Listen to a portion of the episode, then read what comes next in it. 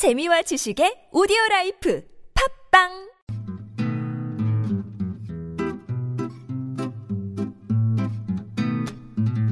티비에스 아나운서 팀과 한국어 천재가 함께하는 쉬운 말 바꾸기 운동.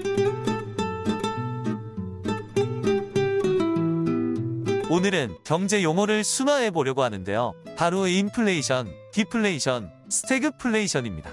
먼저 인플레이션은 물가 오름세를 말합니다. 최근 금리를 계속 올렸던 이유도 바로 물가가 너무 높기 때문이죠.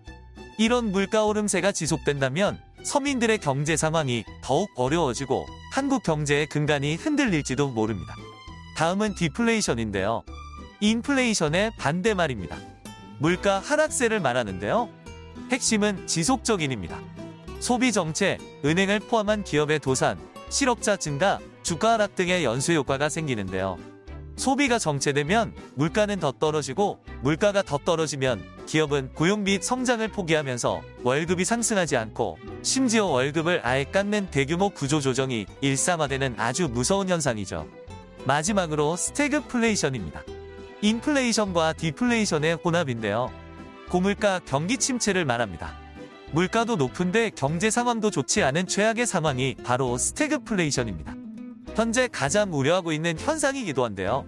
이런 일은 절대 없었으면 좋겠습니다.